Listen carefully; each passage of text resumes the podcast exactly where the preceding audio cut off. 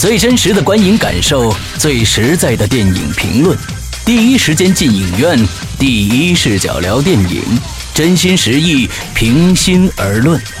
你现在收听到的是《观影风向标》。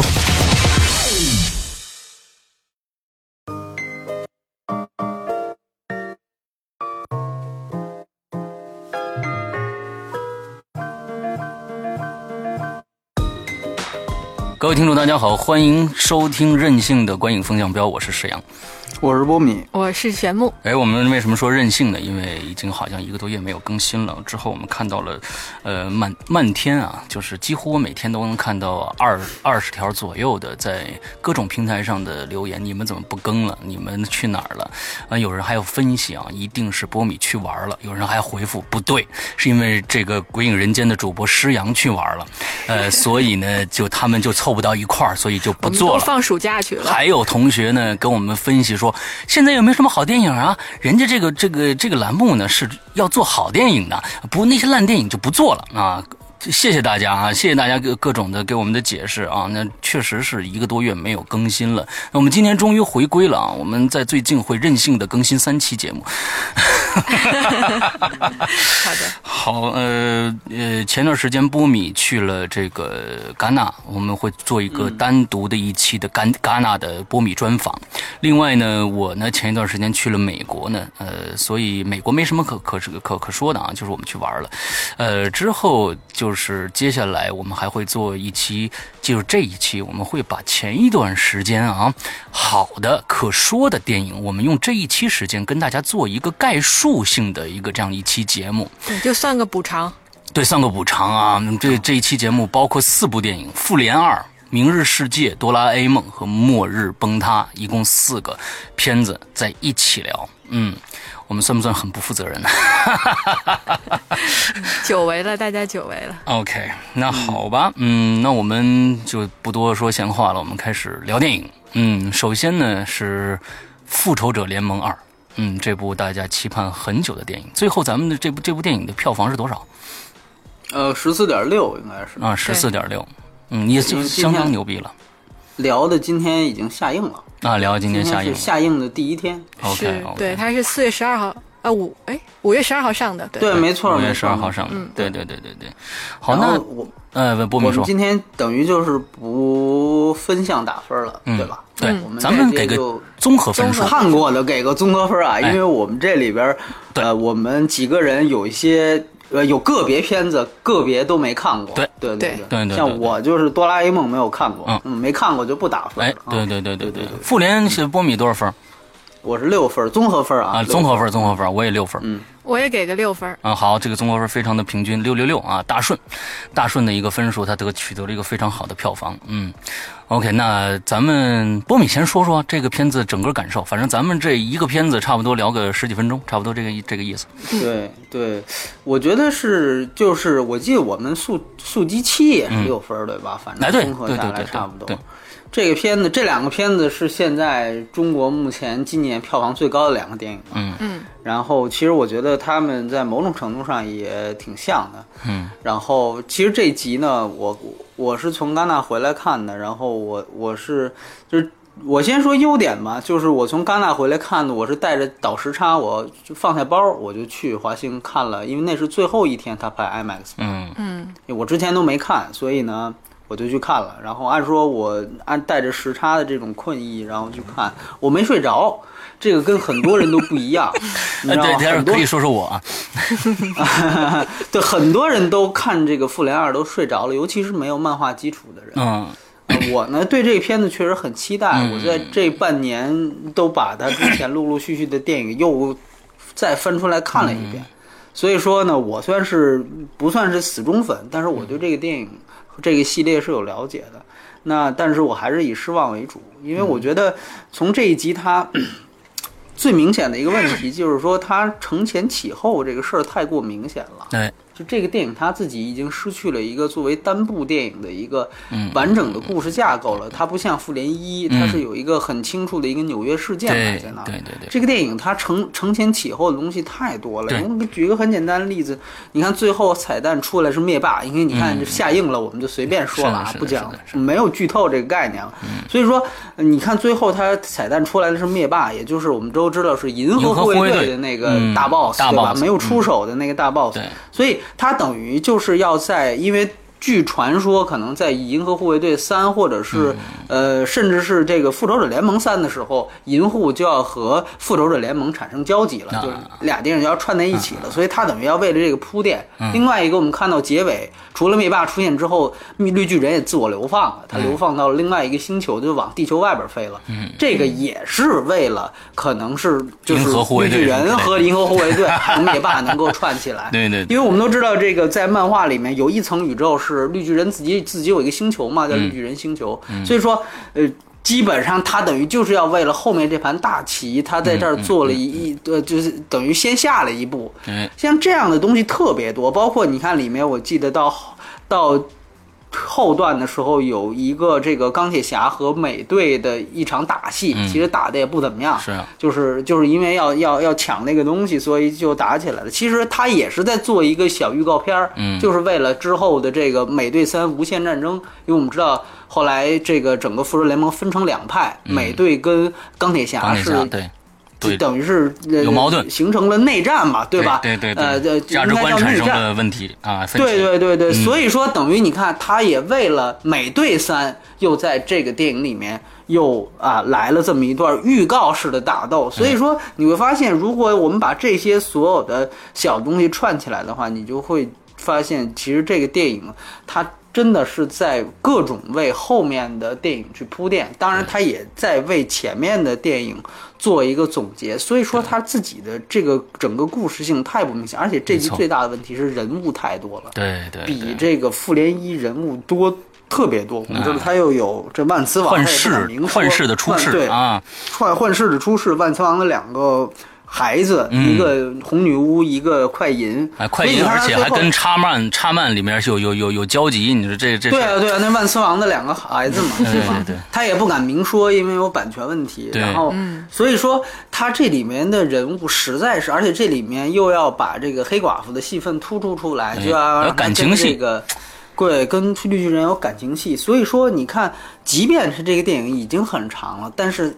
一，但是他由于他对人物太多，想说的东西太多，所以使得他每一段戏都交代的不清楚。你像不知道、也不了解、也不感兴趣寡姐跟绿巨人感情的这批 大部分观众去看这一段的时候，根本就对，根本就对这个感情莫名其妙。对对对，尤其会觉得，而且你感情戏，其实你在电影当中掺杂这种爱情戏，其实应该是为了呃。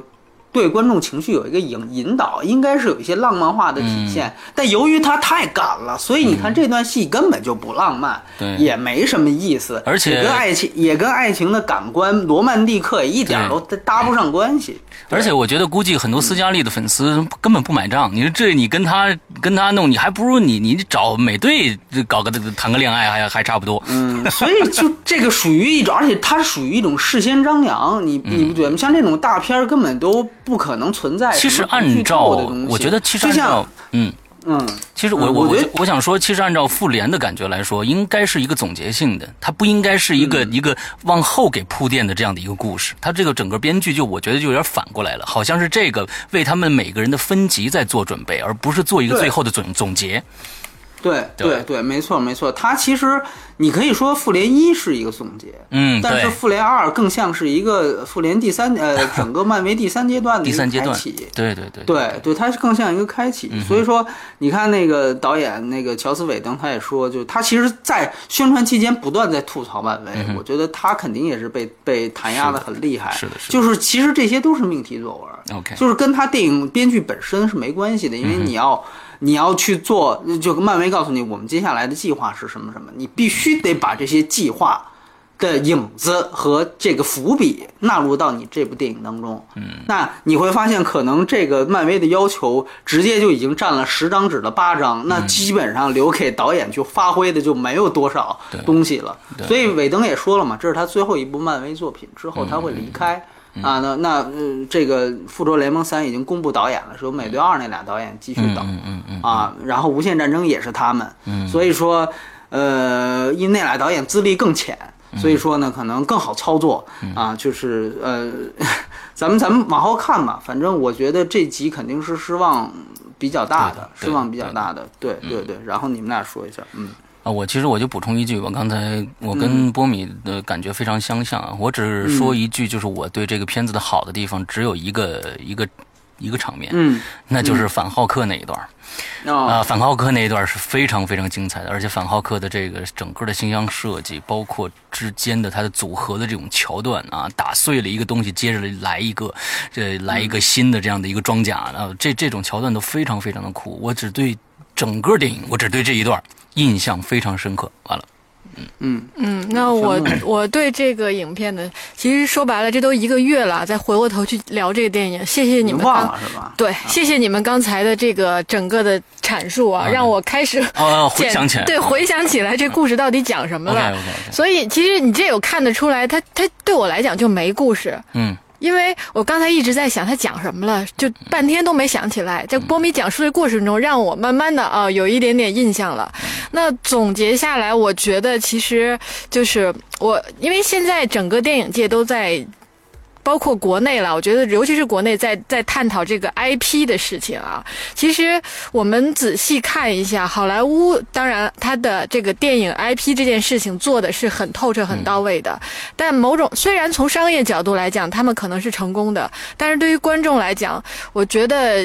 某种程度上是越来越失望，越来越来越感觉不负责任，就是一切都是为了后续的衍生品、游戏这些形象、衣服，就是延伸的这些东西在在做，而不再讲故事了。那其实现在我更期待的，可能是一些原创故事，是能够接近人心，讲实实在在讲点东西的。而像《复仇者联盟》这样子的影片，我觉得他要再出一个，我真的不想看了。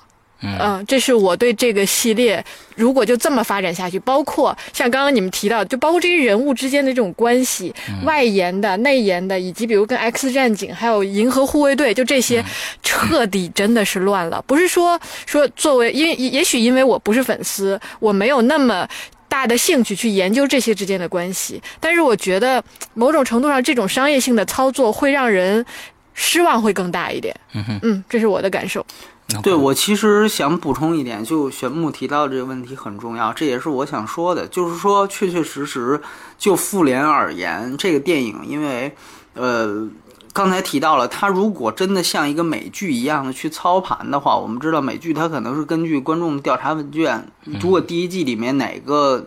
观众可能最不喜欢的角色，可能第二集他就死掉了，嗯，对吧？他会瞬间的根据这个观众的喜好程度来去修改剧本。像我觉得银，呃，像我觉得这个复联基本上也是这样。就银河护卫队，其实他当时的他去年非常成功，几乎是差点就拿到了整个年度的票房总冠军。这个是。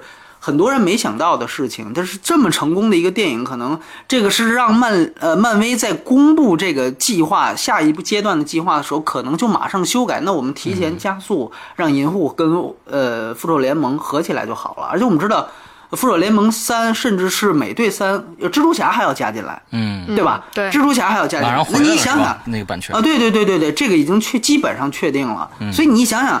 蜘蛛侠也不是一个小角色，他也是一个单行作品，曾经拿到过四亿美元以上的电影，他是漫威第一个成功的超级英雄。零一年九幺幺之后，所以我们要我我们要想到，如果在蜘蛛侠再加进来的话，银护再加进来的话，这个确确实实是一一笔非常大的大棋。所以说，你怎么样去平衡这些关系，我觉得这个是很重要的一个议题，而且它基本上就是在被观众的喜好所绑架。当然。我们也说，漫威在这个世纪，它其实是给好莱坞它的这种运营模式，所谓漫漫威宇宙这种运营模式，已经，我觉得这是这个世纪可能如果论好莱坞的商业模式的话，可能是最重要的一笔之一。到目前为止这十几年，是的，呃，我们也刚刚如果关心好莱坞的关注这方面资讯，应该知道派拉蒙已经宣布自己将把变形金刚系列打造一个类似于漫威宇宙的变形金刚宇宙，啊，将在接下来推出十二部这个呃变形金刚的电影，Oh my 啊 god 可能呃一年就要推出两到三部，就跟漫威现在一样嘛，漫威一年就是两到三部嘛，对吧？Oh 马上第一，对，第一部就是这个大黄蜂的 solo，、大黄蜂的单人电影，啊。在会在这个变五之前上。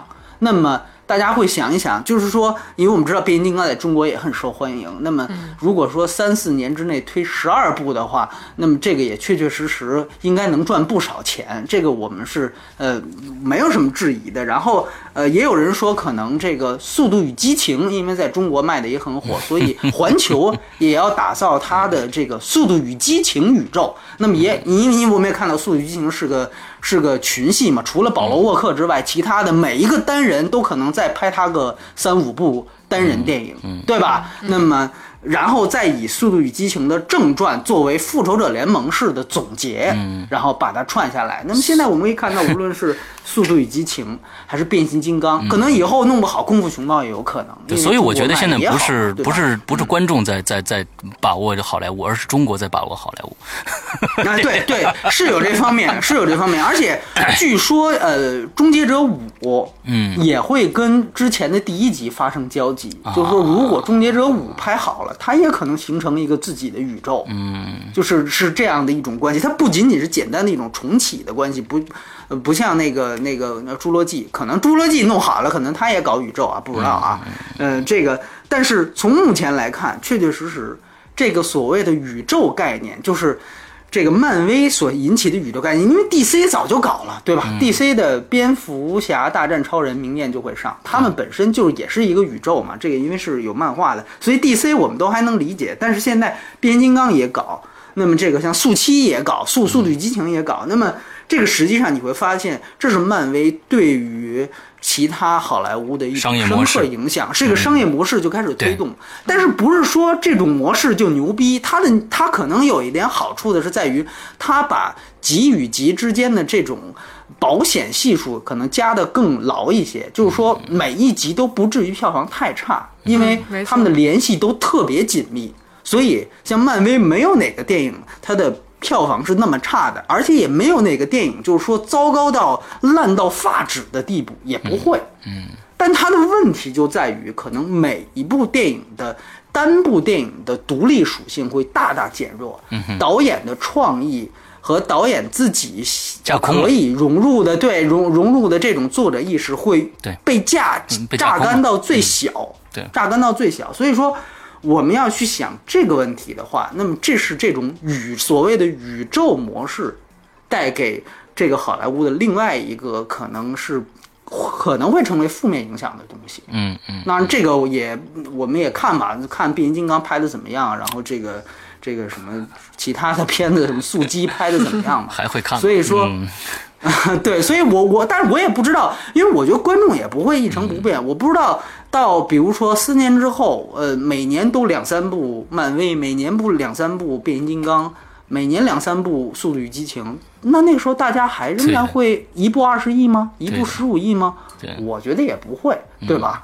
所以这个我觉得，这个我觉得是这个模式也有它不保险的地方在，而且我觉得它单人电影不可能做到更好。你说他现在单人电影能做到诺兰能出一部《黑暗骑士》不可能，我觉得这种模式下是绝对不可能出现那样电影的，因为你你想想看。哦！我后面我还要让各种宇宙的人串起来呢。那我比如我这集我把谁写死了，那老板要发飙的，对不对？那说那你你写死了玩具怎么办呀？对不对？那我后面我还得想办法让他复活，我这不是你这不就跟插板一样，嗯，对，所以我觉得这些东西不不一定是好事。我觉得这个是《复联二》的失望，我觉得能带给很多人的一种一种一种思考吧。嗯对对 OK 说的稍微长点，毕竟这个片子这个比较重要要一些，比较对重要一些。对对，下面我们说一个稍微差一点的啊，《明日世界》啊，跟大家说一下我的经历啊，嗯，我说一下我的经历。那我的这个在美国呢是看了这部电影的，但是呢，当然是晚上。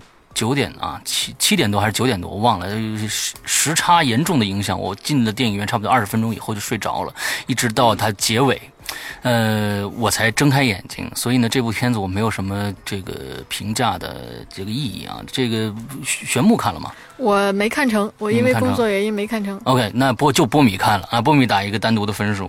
我可能给五点五分 OK 我给五点五分啊。然后我这个片子其实跟复联连场看的，啊，哦，你对，你啊是一起回来看的你还是年轻人呢你是年轻人呢，还是还是精力是非常好的，嗯 这就是但是没有两个人对时差我不同的我跟你说表现。就复联二呢，我是一点没睡着。嗯但是《明日世界》真的是困意，实在是扛不住，所以你你可能看的那二十分钟正好能弥补我睡的睡过去的时间，你知道吗？我还好，我没有那么惨，我嗯大部分的时间还都醒着。嗯所以说呢，那既然我看了，我就我我就聊一聊。我是觉得，就是说，《明日世界》又是另外一个典型。刚才玄木其实提到了一个很好的一个事儿，他就是说，希望能够看到好莱坞原创的东西动力所在，对吧？嗯明日世界》就是原创的，嗯，它不改编自任何的这个漫画小说。我在这儿插一句。嗯就是我想说，《明日世界》非常吸引我，就是因为它的 trailer，它的预告片，它的这种概念，一摸那个徽章，叭，它就到另外一个世界，这非常吸引我去看这部电影。嗯 OK，好，接着说。对，那么这个东西，我觉得其实很多人都很期待，因为他是谍四的导演嘛。对，布拉德伯德，这而且他也是呃原来皮克斯的一个很重要的导演，《超人总动员》啊之类的东西。所以没想到他居然会是一个比较失败的电影，这个是我们现在可以盖棺定论的一个问题。不仅仅是说他赔钱了，而且是整个从故事层面也不是太好。他我觉得他最大的问题是在于这样几个，就是说，第一，这因这也是迪士尼的片子，刚才《复联二》也是迪士尼的片子，所以它真的能连起来说。我们知道，这个片子其实最主要的一个推动的动力就是迪士尼要卖它的主题公园那《明日世界》主题公园。啊，Tomorrowland 的的主题，哎，对对对对对，这个呢倒不是，虽然它很商业，但是也不是说这么推进的电影就一定烂。我们都知道迪士尼是曾曾经出品过《加勒比海盗》的，嗯但是《加勒比海盗一》基本上就没有。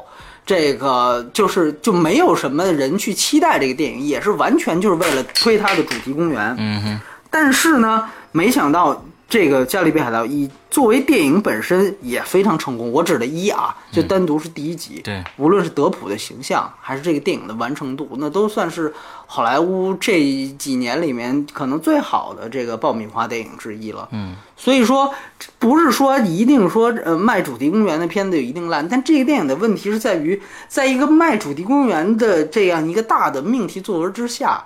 导演本身没有搞清楚他的定位在哪儿，就是说，一方面他是想兼顾儿童，所以他加入了很多儿童角色和吸引儿童的点，但最后一方面，我们知道这里面有那个修劳瑞嘛，对吧？嗯呃，那个演美剧的那个修劳瑞，对哎，作作作为一个大反派，大反派他在最后又扯出一堆的理论，这些理论又又是一些相对来说是软科幻的一些命题，是一些呃未来科幻的一些社会学的命题。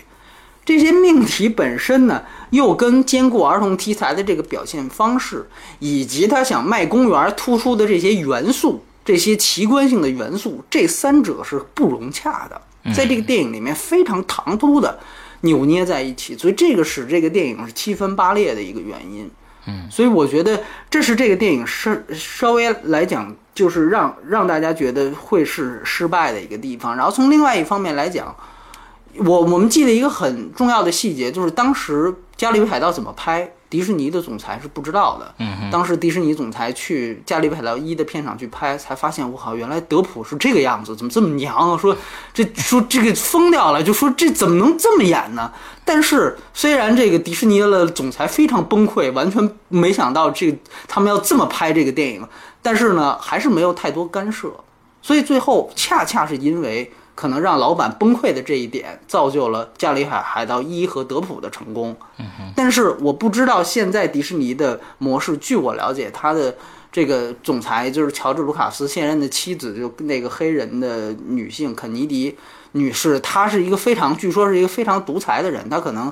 她可能会直接干涉艺术创作。你像我们知道这个这个 Frozen 这个《冰雪奇缘》，呃，她这样一个女权人士，她可能是要去干涉导演的创作的话，那我觉得很可能他会把卖主题公园的这个动机直接就更更加粗暴的去放在这个电影当中，所以我觉得这是让这个电影比较尴尬的一个地方所在。但是，另外一方面，像刚才玄木提到的一点，我觉得也是，就是说现在好莱坞的这个原创科幻确实遇到了一个窘境。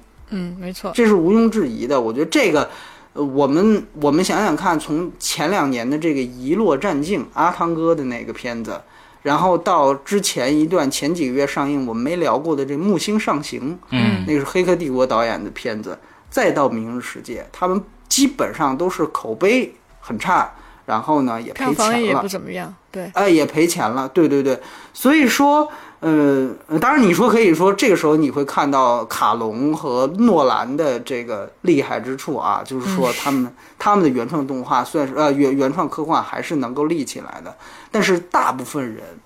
在他们去挑战一个新的原创动画的时候，你可以从他们作品当中反映到现在好莱坞也面临着一个严重的创意匮乏。嗯瓶颈很就是这个真是瓶颈，就是即便比如说这个我们看《明日世界》，它的创这个整个概念很好，但执行力差。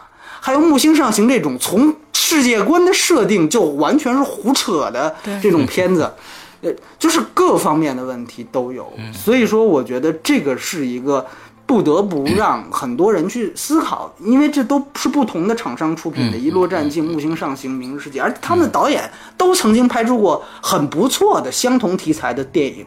嗯，但是都面临着这样的问题，所以这个我觉得不是说呃布拉德伯德一个人的问题，或者是是沃卓斯基一个人的、两个人的问题，但是我觉得这个基本上是好莱坞的一个通病。那么，所以很遗憾的就是，复联作为一个承上启下的作品，没有给人带来惊喜。然后紧接着的《明日世界》作为原创作品，好像给大家泼了更大的冷水，啊这个电影在中国也票房不是很好。乔治克鲁尼作为一个呃，老的反华人士还居然来到了上海，接受了中国媒体采访，但是也没有什么卵用啊，最后一点意义收官。对对对对对，就这种状态，其实嗯某种程度上可以反映，就是包括全球的电影，可能大家都是处在一个相对浮躁的状态下。然后就没有人沉下心来去创作，而这些就算是有才华，就是这么说吧，再有才华的人，他也经不起每就是这么频繁、高频率的这种作品的呈现。每个作品都是需要积累的，如果积累不够，那出来的东西就是很难让人满意吧。嗯。嗯对对对对，所以而且我我就是插个细节，就是你看他这里面加那个儿童情节，他是扶了一个特别长得特别像詹詹妮弗劳伦斯的。这样的一个新的女主角，那 那个女主角简直就是基本上是因为嗯劳伦斯在美国很火嘛，所以他基本上是照猫画虎的去抓一个，就想成现成。哎，我我就是复刻这种成功，然后你会发现，最后这个人物到最后没有起到关键性作用。最后无论是救未来世界，还是这救整个地球，这人在旁边看着。就是说，这你就明白他的剧情分裂。就他作为一个最大的主角，最后他没有对剧情的最后的关键的性起到任何作用，还是乔治克鲁尼跟那个机器人他们两个去救了世界。我觉得这个整个剧本的这个这个整个架构，就是他完全没有没有想清楚，而且它的原因就是因为它被各种。他想要的东西，照顾儿童、卖公园这些东西就给扯开了。所以不是说导演没意识到这个问题，实在是想要的太多，最后拿到的没错，是所所谓的他真的是无在资本层面，这个电影已经决定了，他就是成为现在这个样子了。所以我觉得这真是一个遗憾。对对对对，嗯，OK，那行，我们来聊第三部片子啊。从第三部片子，我们的分儿可能会高高稍微高一些啊。哆啦 A 哎，梦刚才波米打分了吗？打了五点五五点五分。啊，明日世界五点五，对对 OK 哆啦 A 梦啊，我和波米都没看。我看了，嗯，这个神木是 对，哆啦我 A 梦的是哆啦 A 梦的粉丝，粉丝，所以这个我一定会看的而。且听说他他从影院拿来了一个非常非常呃牛逼的一个对，我要了一，我跟这个影院的朋友要了一个大型的充气的哆啦 A 梦，那个是非常大对，那个是可以，应该有，我觉得差不多两米吧多，，两米多。对，差不多你两米。在节目里说这事儿是准备送吗？啊，当然不是，当然不是，这真不好送，太大太大了，而且没法放啊，是那种就过过跟外面那种就是我拍完照给世阳看过，啊，对，大家那个圆的啊，家这我我不知道记不记得，就是那个呃充气的，外面就充气那种圆顶的那种东西，对，就像是游乐园里的那种，哎，我最多自己蹦床那种东西。自己看一下有多大，然后就收收起来放在那儿了。OK，好，对，那宣布这个打个分吧。这片子我因为真的是个人喜欢哆啦 A 梦啊，然后我给的分数我不知道是不是偏高，我给七点五分。嗯，因为这个，我觉得哆啦 A 梦这片子卖的其实就是嗯情怀了。嗯，情怀呃嗯没错，因为这片子说实话，真没想到票房有这么高，好像都快五亿了吧？嗯，对对对对这还会到五亿的。对，这个真的是还有点出乎意料。那这个影片本身，其实它在呃国外应该是去年就上映了，然后它在在日本去对然后在在在国内呢，这是被买到这个版权，然后作为一个批片，今年这个时候才上的。而且网上也大大量的已对经，网上有好多嗯好多的片源已经已经有了。我看这个影片最大的感受呢，其实我觉得它是把就是之前漫画里边，包括动画片里边的这些东西串起来讲了一个故事啊。坦白讲，故事本身呢还是比较怎么讲？儿童性的，就是它并没有说多么，呃，深刻的或者从大人的角度去讲这个故事，但是因为真的是从小看着它长大的，然后里面不管是哆啦 A 梦它的那些道具，还是说它陪伴这个，我们应该怎么翻译？大熊对，小的时候翻译叫野比啊，野比野比。对大熊他的这个成长，其实我觉得这里边最最大的一个亮点，或者是说是一个对我来讲是一个泪点吧，就是哆啦 A 梦回到。它相当于是未来回到过去去帮助大雄，那这种就是这种陪伴以及这种循环的这种感觉，和他包括他后来的这种离开，以及又回去了，就是他的这种跨时空的这种循环，以及从小的那种陪伴，让我感觉说，其实每个人身边。都有那么一个哆啦 A 梦，就看你是不是去珍惜，是不是能够发现。虽然啊，就是我相信从小看哆啦 A 梦的人，尤其是偏女生的啊，都希望自己有这么一个陪伴，那想要什么就有什么。这个是我只要我只要竹蜻蜓呃竹蜻蜓就行了。我特别想，我就想要哆啦 A 梦，还有他那个口袋，就是真的想要什么就有什么那种感觉。那其实这个故事里边讲的已经不再是说，哎，哆啦 A 梦给到你一个道具，让你实现一个什么什么，而最终是因为朋友，因为他在你身边这种陪伴，这是这个故事最大的一个核心。而这种陪伴呢，是能够，嗯，它已经不是在影片本身了，它是连接了我们从小去看这个影片。到现在这么一种感觉，整体上串起来这么多年的一个故事，所以它带给我的共鸣和感动会特别特别的大。嗯，嗯，这也是为什么说我喜欢它的一个原因。那具体是那个形象啊这些方面，其实我并不是特别喜欢它的三 D 的呈现。我看过预售预告片，我也觉得很怪。嗯，我个人就是它三 D 效果不不是太好，是吧？呃，它它不是那种就是那个立体的感觉就是我说的它它这种立体设计的感觉。这个事儿，我更哦喜欢三三维动 3D 化对，没错，哎三维动画的感觉，嗯我更喜欢它原来的那种二维的嗯，那种。但这个片子本身是三 D 电影，对吧？来到中国之后，我没有看三 D 版，哦，对但是它的那种三维动画呢，其实说实话，你也不太接受。对它的那种形状那种感，可能真的是因为一直就是看看二二维长大的，而这种三三维的这种呈现起来的这有些并不是嗯让我特别喜欢的，而过去的那种简单的东西会更打动我。但整体上，我觉得。给个七点五分，也是我个人对这个影片的这个这个卡通形象的情怀，这么多年、几十年了，嗯。对这这一个情怀，再加上哆啦 A 梦陪伴的这种感觉，嗯。嗯，大概所以这样。，所以我觉得在中国卖情怀嗯比那个嗯挺管用的啊。非常管用。管用我们我们就觉得，你看，我们从变形金刚开始啊，其实变形金刚，假如说网上也也有了盗版，那它一样也会有很好的票房成绩的，一定会，因为它也它也是情卖，卖的是情怀。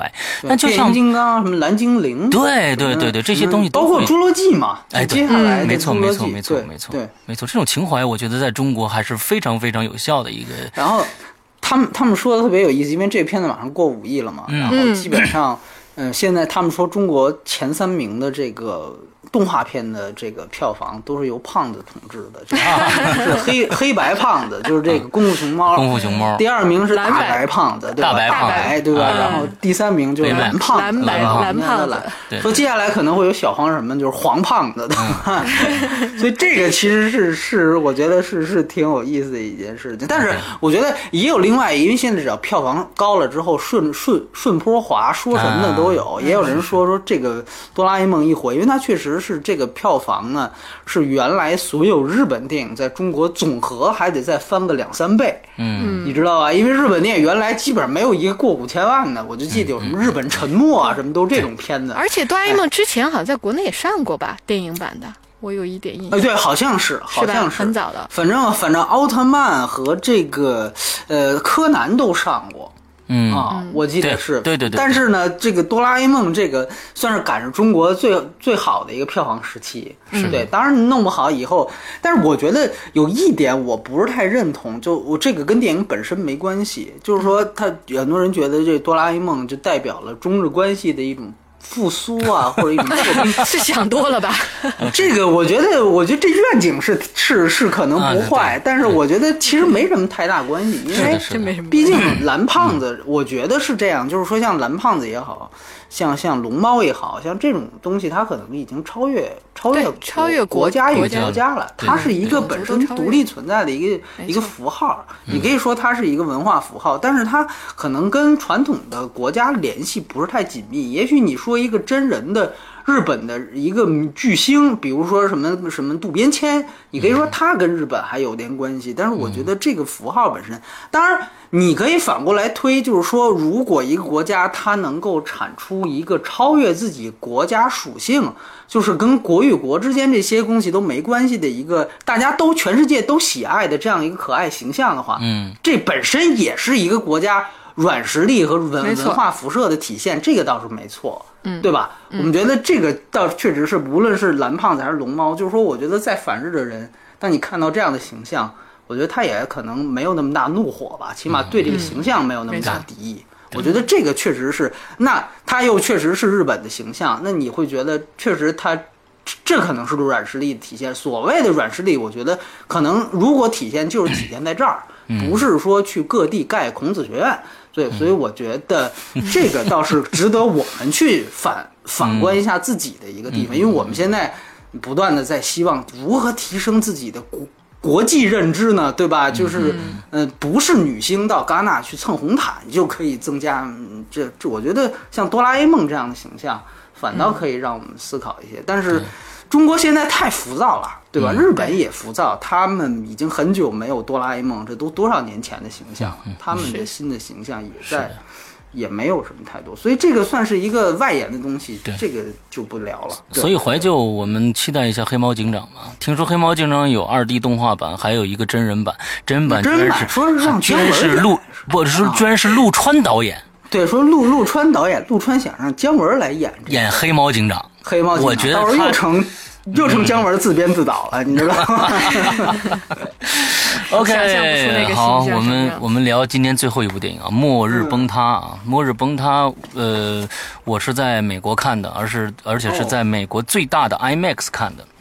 感觉如何？哪最大儿啊是？呃，纽约纽约的 Lincoln Square，它里边的中国的、哦我们的这个其实是中国企业放的这部电影。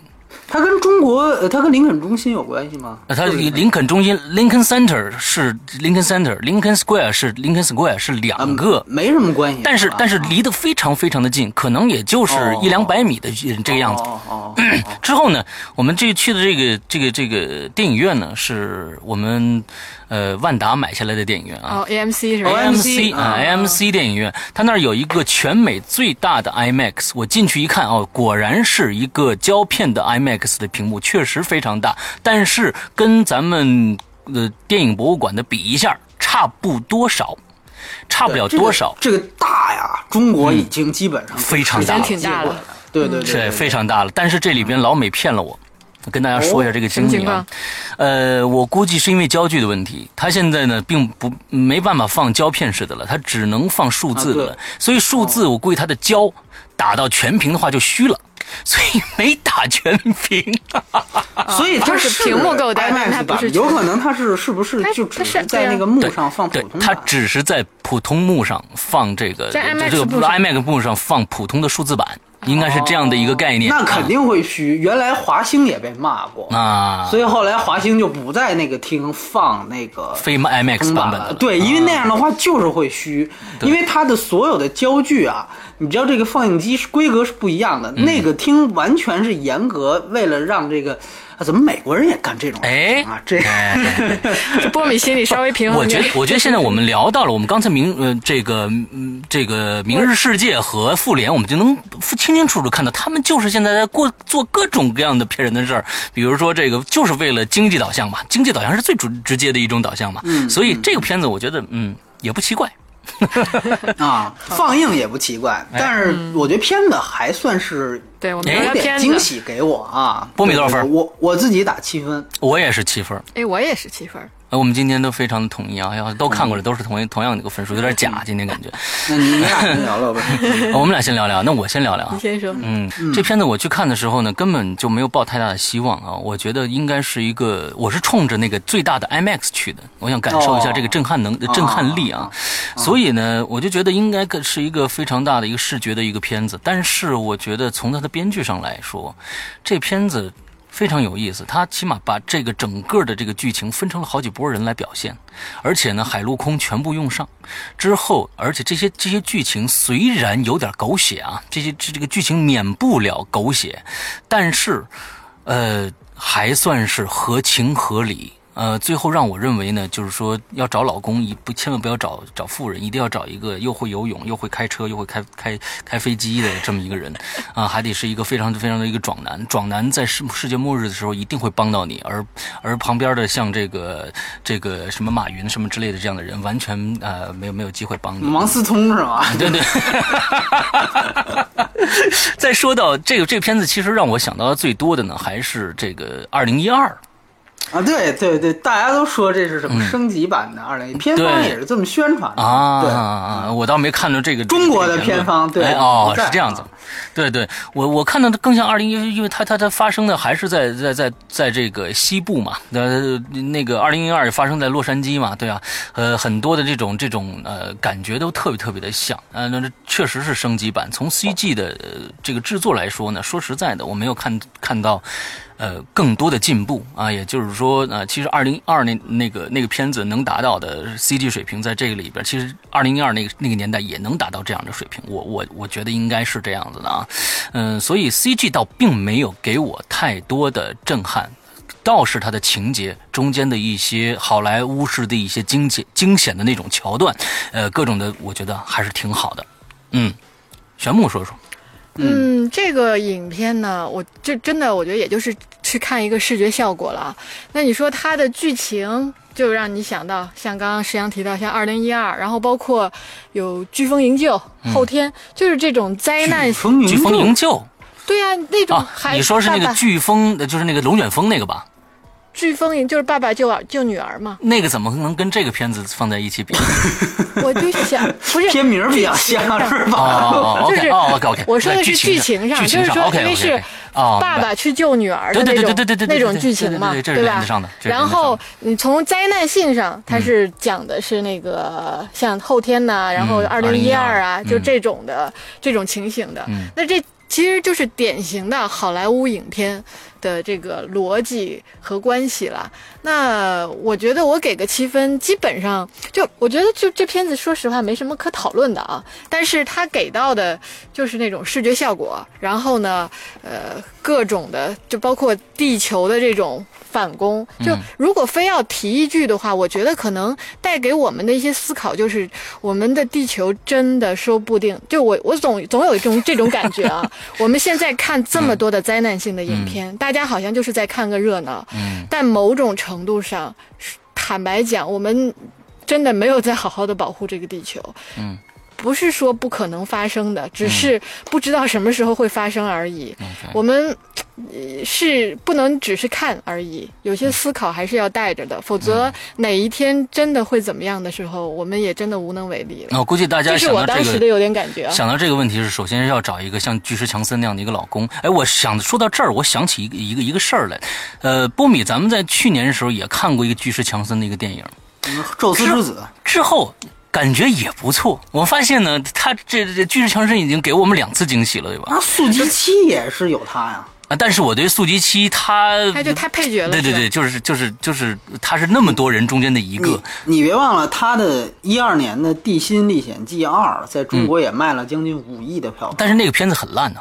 嗯啊，我没看过。啊啊，那个片子很烂，所以反正他在中国这个号召力是没话讲。对啊，对他的这个形象确实能感召一部分人群。嗯但是我啊，你我我明白你想说的，你就是想说他最近接戏还真的在这些肌肉男里算比较靠。我我我我我在想说两个问题，一个可能是因为他接戏比较慎重，第二个就是说，可能是不是因为我们对巨石强森的电影实在没有信心呢？没错，这个肯定是一个原因，这个肯定是一个原因。就是期望跟跟失望的这个这个哎差距的问题。对对对其他我大概就这些吧，也没有什么特别的。OK，波米说说，反正确实就沿着你刚才的话说，因为我开始一看第这个巨石强森就练他一个人，嗯。我就觉得这个片子应该也就是一个去年有一叫《不惧风暴》，对吧？啊，对对对，龙卷风我以为就是一个同级哎片子呢，结果一去看，没想到我视效阵容这么大，嗯，然后这个场面这么宏大，发现这不是一个小小制作这是一嗯。A 级片啊！这是因为因为他在美国叫其实就是圣安德烈斯嘛，我老想那个 GTA，就是原来有一款游戏叫《侠盗车手》啊，啊，对对对，有有有一个这个副标题叫圣安德烈斯，那是他资料片。嗯。我老因为我们知道这是它一个大区嘛，其实就是加利福尼亚州的那个板块儿，对吧？啊哎，对。对。所以说它等于就是讲的这个那个，因为那个板块一直在被做文章，好莱坞这不是第一次消费那个板块，说那那个整个加州会沉什么的。我忘了上一部是不是就是二零一二，反正是有一个片子，就那那块儿就沉了。呃，还是后天，我应该是后天。反正就是，我是实际上是觉得这个电影是对我来说有惊喜。那像《复联》和《明日世界》，那是我是带着高期待去看，所以说那是失望。所以这个可能也是导致分数的一个原因。但是我确实后来把这些东西都拂去，我想想看，这个电影确实有它出色的地方，就是一方面是视效。你刚才提到，其实它 CD 没有比二零一二进步，确实你没有看到更多 CD 表现像这个呃《星球崛起二》一样那样的炫技的东西，但是。我觉得很重要一点，它结合特效，它有一些设计。我记得，你记得有一段那个巨石强森开那个船冲那个浪，就像那个原来呃嗯完美风暴一样，嗯。就就是几乎是九十度角去冲那个浪。嗯。啊，我当时一看，我说这个基本上就是一个抄这个克鲁尼的那个完美风暴嘛，嗯完美风暴。结果正想着呢，结果从那个浪上面冲出来一个巨巨大游轮。轮，嗯。然后你会看到它那个巨大螺旋桨仍然在转。嗯，就这种一波接一波的奇观，这是一种设计感。哎，这种设计感是让你有一种闯关式的体验。然后，当他冲过这个浪，大家觉得一切东西都安全了，哎，那个巨轮上的集装箱开始噼里啪啦往下掉，他又开始躲。这个就是整个这个一一环接一环的这种设计，在这个电影当中的细节是非常强的。它是把特效跟这种这个也是一种动作设计，跟这种奇观的动作设计结合起来。这一这一个是这个例子，另外一个你记得就是那个女主角，她她那个巨石强森就是她的前夫，让她在那个停机坪那儿等她，让她那个楼的停，然后她人家都往下走，她往楼上走，对，结果她伴随着她往楼上走的过程，这个所有的这个这个楼都在坍塌，包括这个整个这个楼也在坍塌，那个那个是用一个镜头表现的嘛，一个长镜头，嗯，呃，这种设计感和也是同样用一个长镜头去包裹这些视觉效果的东西，哎，这个是给人给我觉得，哎，让我觉得有惊喜的地方。而且你看它不断的有些时候，因为它正好是开着，要不是开飞机，要么是开直升机，它总是有很大的这样一个借口。去用空中俯拍整个城市，我当时就记得那个他把第一次把地震的这种震荡波啊，不啊不是变形金刚里边的那个那个人啊，是这种地震真正产生的震荡波，然后让这个城市在摇摆。你看那些高楼，我们所谓的最好的抗震级的那些那那些摩天大楼，就像树枝一样在摇，那个震撼度，我觉得还是有。就即便我看了这么多的大片，就是说，所以说回来，我觉得它的好的地方是在于它能把视效和这种视觉的设计感嗯，给结合起来，嗯这个是让我觉得呃比较呃有意思的地方。那么呃从故事层面来讲啊，我觉得就是说它其实是在故事加了很多保险，就是。这个怎么讲？就是说，我们都说它跟二零一二比，二零一二很大的一个问题是，它除了一个微观线之外，它还老想去讲政治，他老想去讲高层是怎样怎样。你看最后美国总统还得跟其他七个国家总统还得发表一些感言，这种东西非常俗套。我们都看过多少次美国总统在电影里演讲，我觉得这是哎导演的的这个爱好，嗯，每个导演几乎都有这个爱好。我觉得他成为一个好莱坞的一个，但是圣安德烈斯，呃，就是这个末日崩塌就没有。嗯他没有任何政府层面的，就就就全全全都一边去。我就是踏踏实实的去讲一个人，就像这个这个这个玄木说的，就是讲一个父亲怎么样去救他的家人，就这么简单除此之外，我什么都不讲。当然，你有人说这是这叫什么灾难版的我们复婚版啊，这你也可以这么说。就是说，你一开始你看到他们有这离婚协议，你就知道他俩得复婚，对。吧？这个是他的这个故事保险。所以说，包括你说像一个父亲救孩子啊，一个人要关爱家庭啊，这些所谓普世价值的这些东西，其实都是正确的废话。我们都知道这些问题，但是为什么他好莱坞很多这样特效大片要不断重复这种正确的废话呢？就是因为他需要用这样一个剧情，主要是去展现他那些视觉效果的设计。那我觉得从这个完成度上来讲。还可以，当然，如果要吹毛求疵的话，就跟我在微博里说了，我说一点就是他把巨石强森这个人物设计成了救援人员，嗯，那么这个救援人员他在出任务的时候，没错，这一点我特别认同你说的。我也是，他去救这个自己的前妻去了啊，也不是多多有关系的一个人，嗯，这个有渎职的风险吧？我觉得，没错而且而且他实际上你会看到，他是一个很清晰的设定，就是说他的里面就有一场救人，就是在那个棒球棒球场底下去救人，那个、那个救人实际上你会发现他是顺便的，就是说他的设定是我主要以救自己家人为主。我看，然后路人的话，我是顺便救。对这个呢和这个他救援人员本身的设定是冲突的。对，但是呢，你如果不把它设置成为一个救援人员呢，你又不能解释这人为什么又会开飞机，又会开直升机，哎呦，那又那么厉害，对吧？所以说呢，这个设定上呢，呃，当然我觉得也 OK，因为这个我在微博上讨论，也有很多人在在底下说说，呃，本来美国就是崇尚家庭至上等等，我觉得如果他的剧情能够再雕琢一下，可能就不会有这样的。这样的让人觉得去有有对对值得商榷的地方吧，咱们这么说，我们也不能说他一定是不对的。你我救自己女儿都不行，我就得先，因为中国价值观是这样，就讲究舍小家为大家，你知道吧？或者得牺牲自己拯救别人。我们的价值观是这样，美国呢就是我为什么要牺牲自己？我为什么要舍小家？对吧？那可能这个也是有一个价值观上的问题存在。但是我觉得，呃，毕竟我我开始就没打算在巨石强森的片子里面看到什么社会学的思辨在里边儿，所以呢，我觉得这算是应该是拿出来讨论的一个点。但是我觉得可能大部分人可能不会去想这方面的问题。但是你说他有多棒，确实他也只能。所以说说回来，他还是在主题上，他还是在重复正确的废话。我觉得这个是。这个是一个最基本的前提，我们肯定也主要是肯定它视效方面的东西。对 OK 对对 OK 嗯。好的，我们今天聊了四个片子啊，跟大家就是算是这个非常啊浅的这么说一说啊，我们的感想，也是可以也算补补课，也算补补课。那么接下来呢，我们还会有刚刚上映的《侏罗纪世界》的这么的一个影评，还会有我们波米从戛纳回来的一些一个专访，三期节目等着大家，所以大家这两天有的听了，那也希望这个这么长时间多多包涵。多多包涵啊！那、这个让大家吃个够，一次吃个够，我们接着又可以一个月不更了。没有没有啊，我们走上正轨了啊，重新走上正轨啊。OK，那今天这期节目到这儿结束，祝大家快乐开心，拜拜。拜拜拜。